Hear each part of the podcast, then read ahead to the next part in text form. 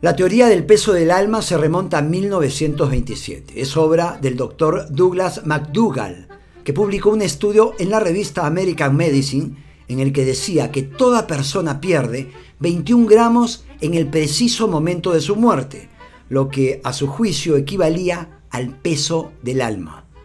Lo comprobó mediante una serie de experimentos con moribundos y el resultado fue el mismo en todos los casos. Al morir, perdían 21 gramos. En cambio, esta pérdida de peso no se daba en los perros con los que experimentaba para poder comparar. La conclusión a la que llegó fue clara. Ni se ve ni se oye, ni se puede tocar, pero el alma pesa 21 gramos.